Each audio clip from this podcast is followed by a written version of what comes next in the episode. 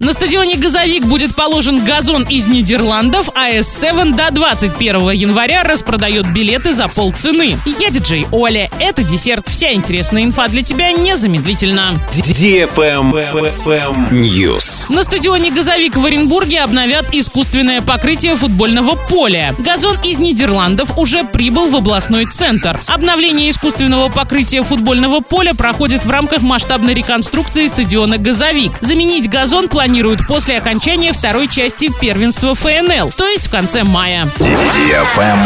Лайк. Российская авиакомпания S7 начала распродажу билетов по популярным внутрироссийским и зарубежным направлениям за полцены. Скидки продлятся до 21 января. Россияне смогут приобрести билеты на 50% дешевле по таким направлениям, как Горно-Алтайск, Кемерово, Казань, Дубай, Варна, Хургада, Ларнака и прочим. С отправлением из Москвы, а также из других городов России. Акция действует только на перелеты туда-обратно эконом-классом и не суммируется со скидками по другим акциям и промокодам кодом. Окончательная цена будет зависеть от направления и даты полета. Авиабилеты можно приобрести на официальном сайте компании, их количество ограничено. Travel Guide. Две трассы для катания на горных лыжах и сноуборде длиной 3 километра открылись на курорте Роза Хутор в Сочи. Общая протяженность зоны катания достигла 105 километров. Новые трассы расположены на самом популярном для катания южном склоне хребта Аибга. Синяя трасса для райдеров среднего уровня подготовки получила название календула, а красная для опытных горнолыжников и сноубордистов черника. Кроме того, на южном склоне на высоте 1950 метров над уровнем моря начал работать новый ленточный подъемник с галереей «Пегас». На курорте теперь 52 трассы всех уровней сложности, от зеленых до черных. Все они сертифицированы специальными организациями. На этом все с новой порцией десерта специально для тебя. Буду уже очень скоро.